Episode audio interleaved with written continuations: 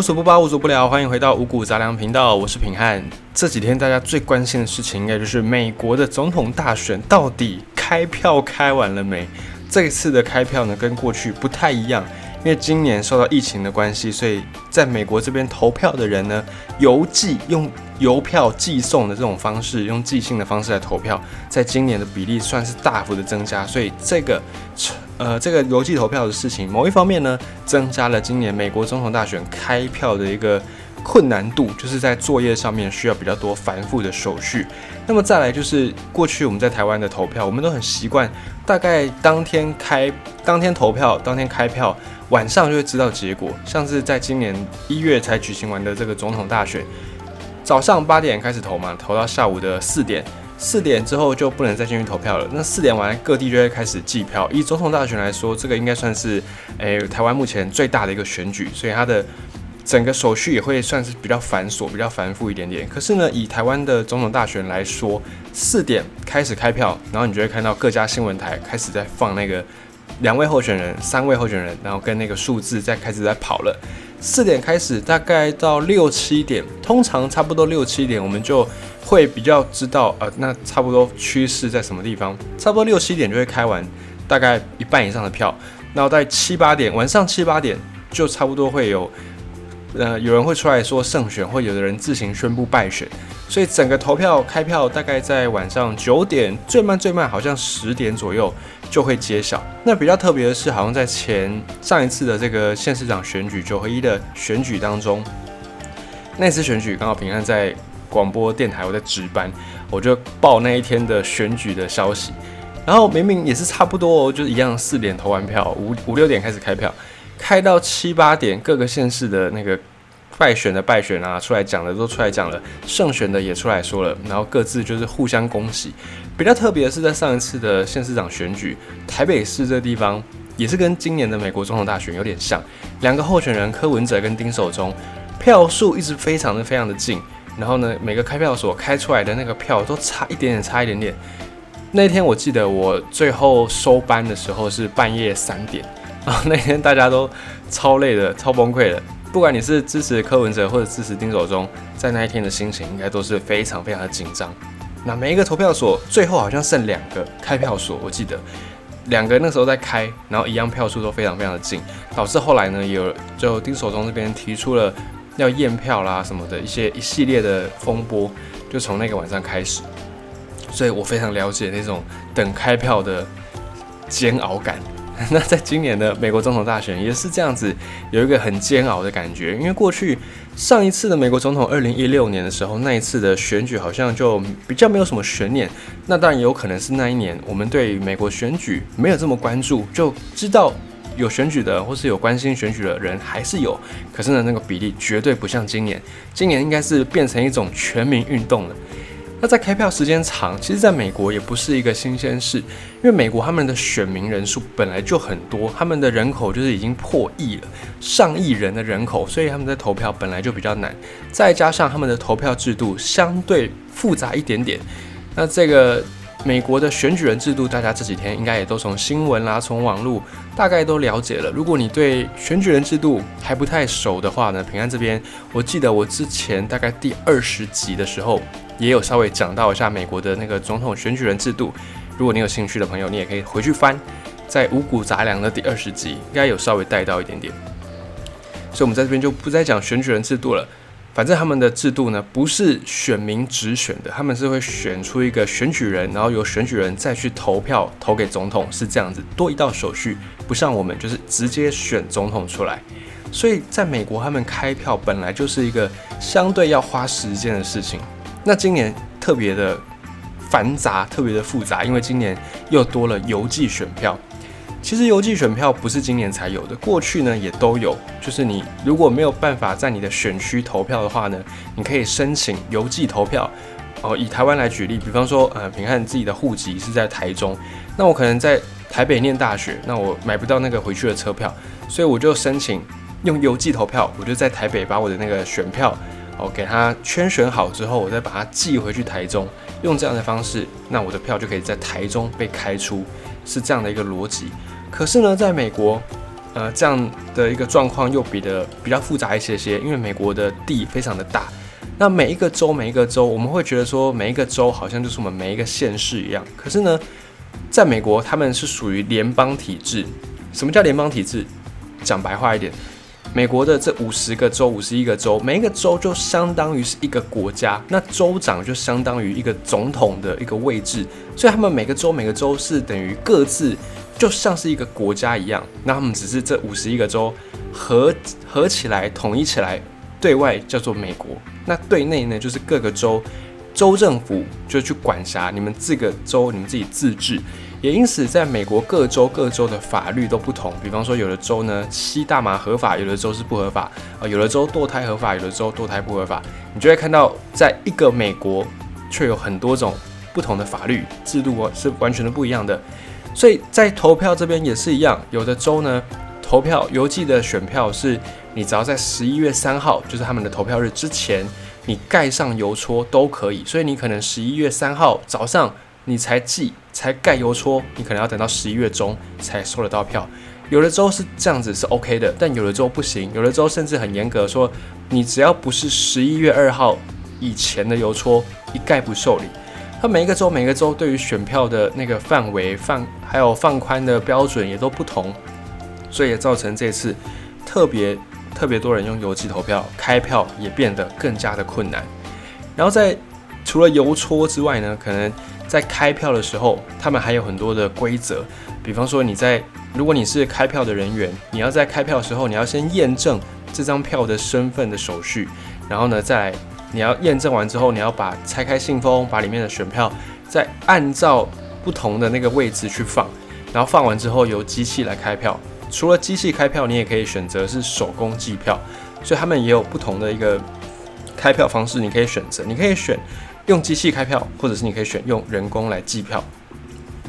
然后除了这个核对身份啦，或者是核对邮戳的时间之外，每一个州每一个州也不同，有的州是。需要验证身份，有的州是不用验证身份，有的州呢是限定人工计票，有的州是限定机器计票，所以他们每一个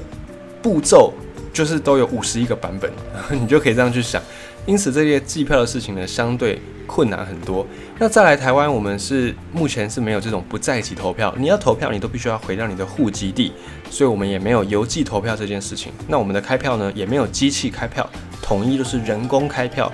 当然，因为我们地比较小，人比较少，所以相对这样做成本比较还 OK 啦，就是没有到非常巨额的花费。虽然也是要几亿元这样子，可是相对美国来说，他们的地更大，人更多。如果全部都用人工计票，或者是全部都用在籍投票，诶，比起台湾那个成本要付出非常非常多的。那也因为这样子，所以我们已经很习惯人工计票，也很习惯有人去监票，哦，避免有一些这种。就是开了 A，但是却唱名 B 这种的状况发生。可是呢，在美国过去他们也有邮寄选票，只是邮寄选票相对没有这么多哦，不足以影响呃其他的票的那种选举结果。那在今年，因为邮寄票的人太多了，所以他们很多选务人员也是没有这个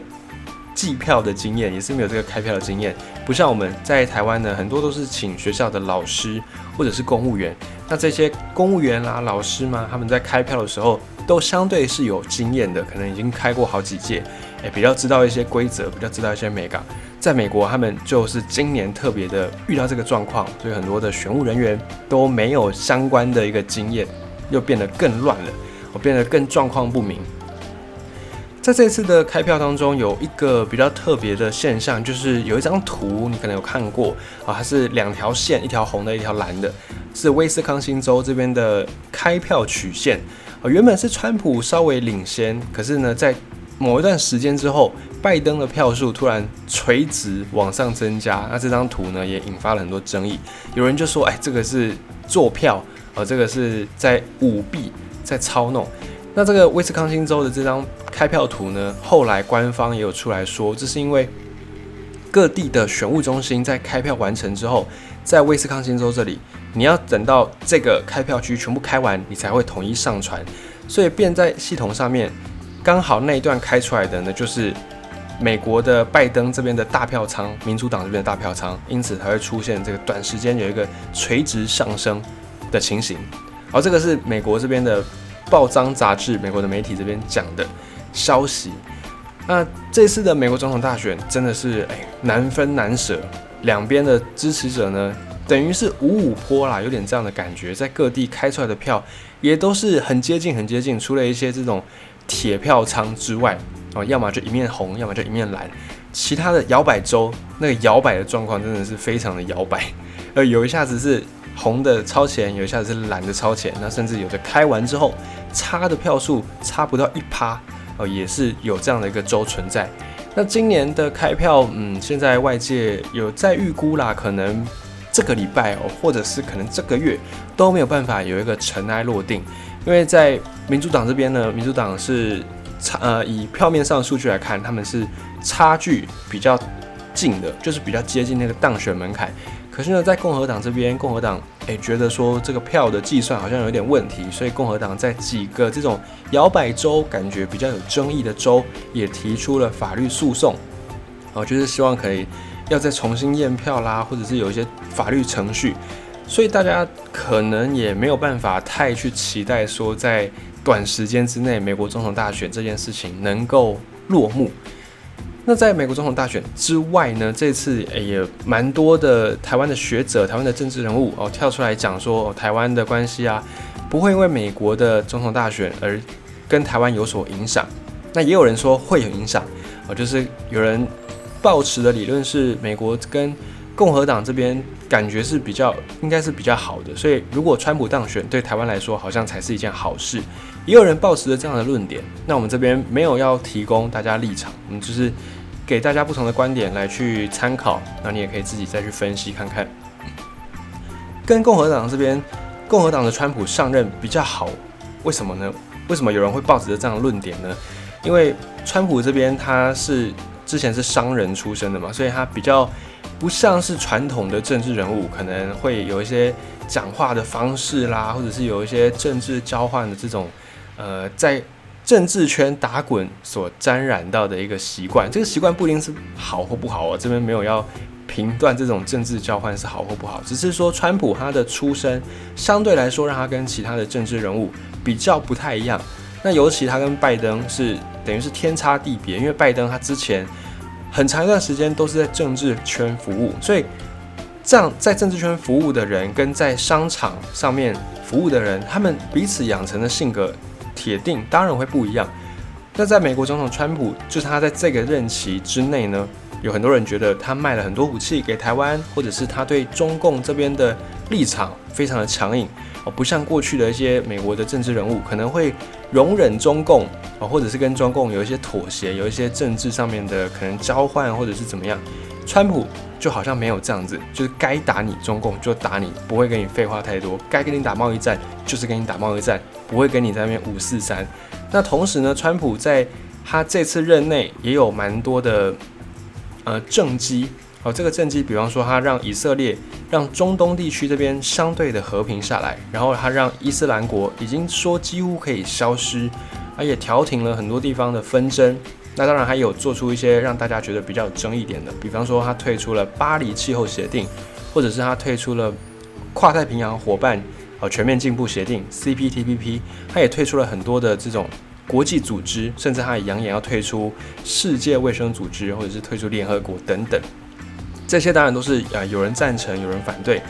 可是呢，呃，你可以看到，在川普这个总统他上任之后，他确实在他选前开出的很多的承诺，他都有尽可能去兑现，他都有尽可能去达到。也因此，川普也是吸引了一批很死忠的支持者。像是他之前就有说要让美国再次伟大，因为全球化的关系，过去的美国的政策让很多的这些企业资本都往外流了，流去人力相对便宜的中国或者是东南亚，导致在美国有很多的中产阶级可能就因此失业。所以川普他在上一次的选举前，他就有说，他上任之后呢，要让这些企业都回流回来，让美国人都可以再有工作做。所以你也可以看到他在他的任期前半段。他让美国的这个企业的税率降低，所以鼓励美国企业再回流回来。那也确实，这段时间他的总统任期当中，你可以发现美国的失业率诶确实是有下降的，然后美国的经济也确实是在一个比较好的状态。但是呢，人算不如天算，所以今年的疫情让很多人的计划，甚至让很多国家的计划都出现了非常非常大的巨变。那当然，拜登在选前又爆出这个电油门。好，那在这边我们也不做这种讨论，因为这个就会牵涉到立场的关系。我们尽尽可能的用比较多元的观点来去提供这些讯息。那再来就要讲到说，呃，有的人觉得说共和党跟好像跟台湾的主流价值比较接近，那有的人说民主党好像比较接近。那这个期间，这一次的。美国总统大选期间，你大概也听到很多啊，什么左派、左派、右派、右派。这个左右派是什么意思呢？因为过去我们在台湾，我们比较不太用左右派这两个字来去描述政治上的状态，我们比较习惯是蓝绿哦，大概是这样子的一个状况。那当然这几年除了蓝绿之外，还有黄啊、时代力量，还有浅蓝、台湾民众党等等，非常多的多元的政党。那这个对于一个健康的政治生态来说，当然是一件好事。有更多元、更多的不同的声音，哦，理所当然是一件好事情。好，那我们在讲左派、右派这个概念，其实它只是一个非常粗浅、非常概分的哦。实际上呢，左派跟右派各自又可以再分成很多很多的细节。那我们比较白话一点的来说。哦，左派呢就是以基层为主啊，主张是人人平等，比较偏向社会主义。那右派这里呢是以阶级、以传统价值哦为主，所以右派这边呢比较属于资本主义。要怎么讲比较比较比较接地气呢？怎么讲？嗯，我想一下哦。好，比方说革命这件事情，通常跟左派比较有关系哦。左派的人呢，主张是人人生而平等，然后资方跟劳方、资本家跟劳工啊，应该是要有一个比较合理的一个关系啊。就是你你会听到说，呃，基本工资要上涨啦，哦，或者是这种社会福利怎么样怎么样的，通常会主张这一些的是比较偏向左派这里。那右派这边呢，右派就是比较。强调说，哎，你有多少能力，你就领多少钱啊？或者是在右派这里，经济以经济来说啦，右派会比较偏向于阶级啊，就是当然有资本家，还有劳工，然后有一层一层的这种阶级划分的。所以现在很多人会觉得说，啊，这个贫富不均就是因为右派造成的。可是呢，其实这个不能单单一说右派就造成某个现象。当然，你可以说有点关联，可是事实上造成贫富不均还有很多很多的因素，大概是这样子。以经济上来说，左派就是主张诶要社会福利，还要帮助一些经济弱势。那右派这边是比较常见的想法，就是啊你有多少能力你就领多少多少钱，你有这个领十万块的能力，那你当然领十万。那你如果只有两万块的能力，那你当然就是领两万。可是左派这边就不是，就是相对来说是这样子。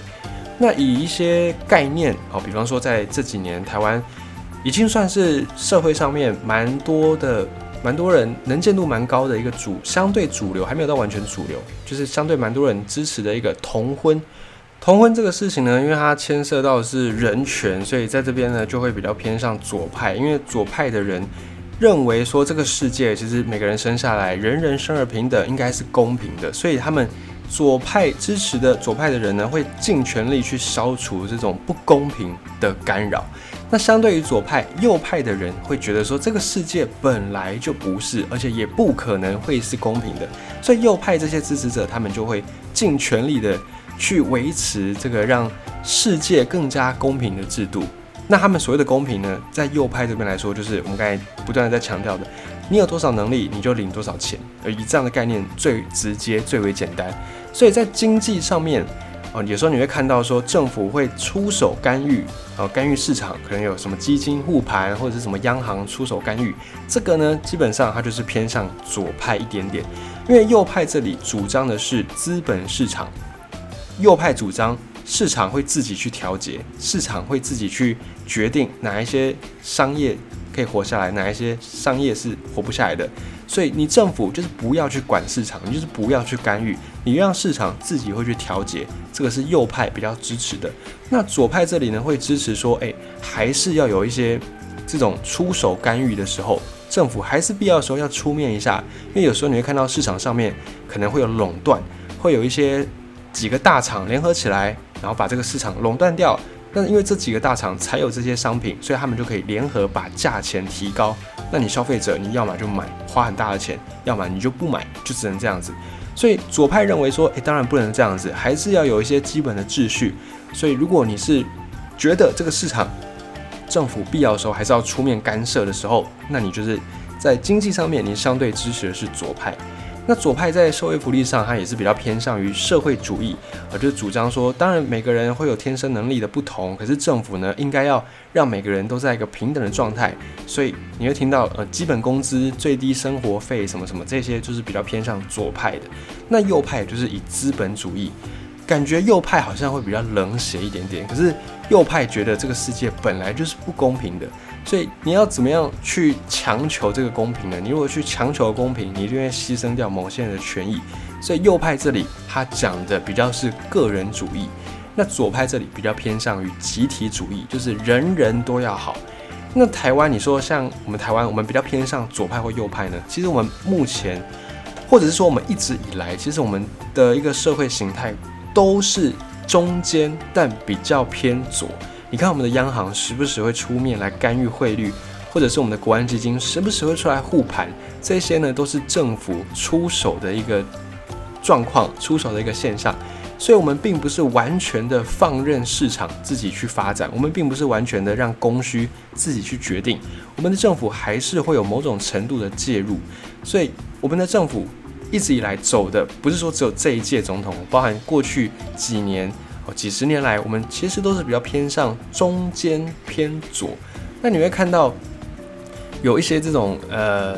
同婚啦，或者是这个什么呃男女平权啊，这个是比较偏向于怎么讲啊？他好像又比较偏向于右派一点点。所以其实你很难完全的去切割，说到底左派是怎么样。哦，或者是到底右派是怎么样？我们只能够提供一个相对的概念哦，就是相对于左派哦，右派是怎么样，或者相对于右派左派是怎么样？所以也不用说一定要把自己框框在什么地方，因为这个分类它其实也简单，但也复杂。而且你会发现哦，到后来你可能支持说市场要自由的经济，可是你又一方面你又支持说。同婚，所以这个在如果你是强烈要把自己归类在某一派，这个时候就会出现矛盾。因此呢，我们不用特别去归类，一定要怎么样，一定要非黑即白，倒也不必这样子哦。只是说可以借由这次的美国总统大选，我们多认识一下左派、右派这些名词，哦背后代表的含义是什么，以及呢这个跟美国的两个大党他们之间的关系又是怎么样？那台湾跟这两个大党之间，哎，好像。跟哪边有什么样的概念是相通的？那跟哪个党，也许什么概念，我们又是站在同一个阵线。透过这一次的大选，我们真的是可以学习到非常非常多的事情。那至于美国总统大选最后的结果会怎么样？诶，还真的未定之天，还真的是没有办法说得准。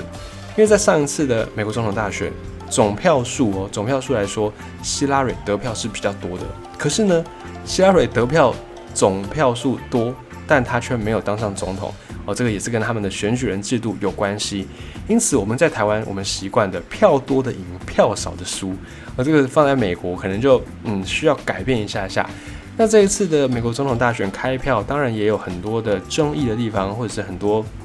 不是那么顺利的地方。也许他们美国的这些选民经过这次的选举，诶，也有一些不一样的感受，不一样的体验。又或许他们下一次总统大选那个选制。就改变了，也说不定。所以呢，在真正开票结果出来之前，各方的消息还是当一个参考。好，主要还是我们就等最后的那个结果出来。也许这个结果要等到明年一月才出得来，也说不定。总之呢，我们就也趁着这个机会学习一些不一样的概念，学习一些政治上面的专业术语，也是不错的。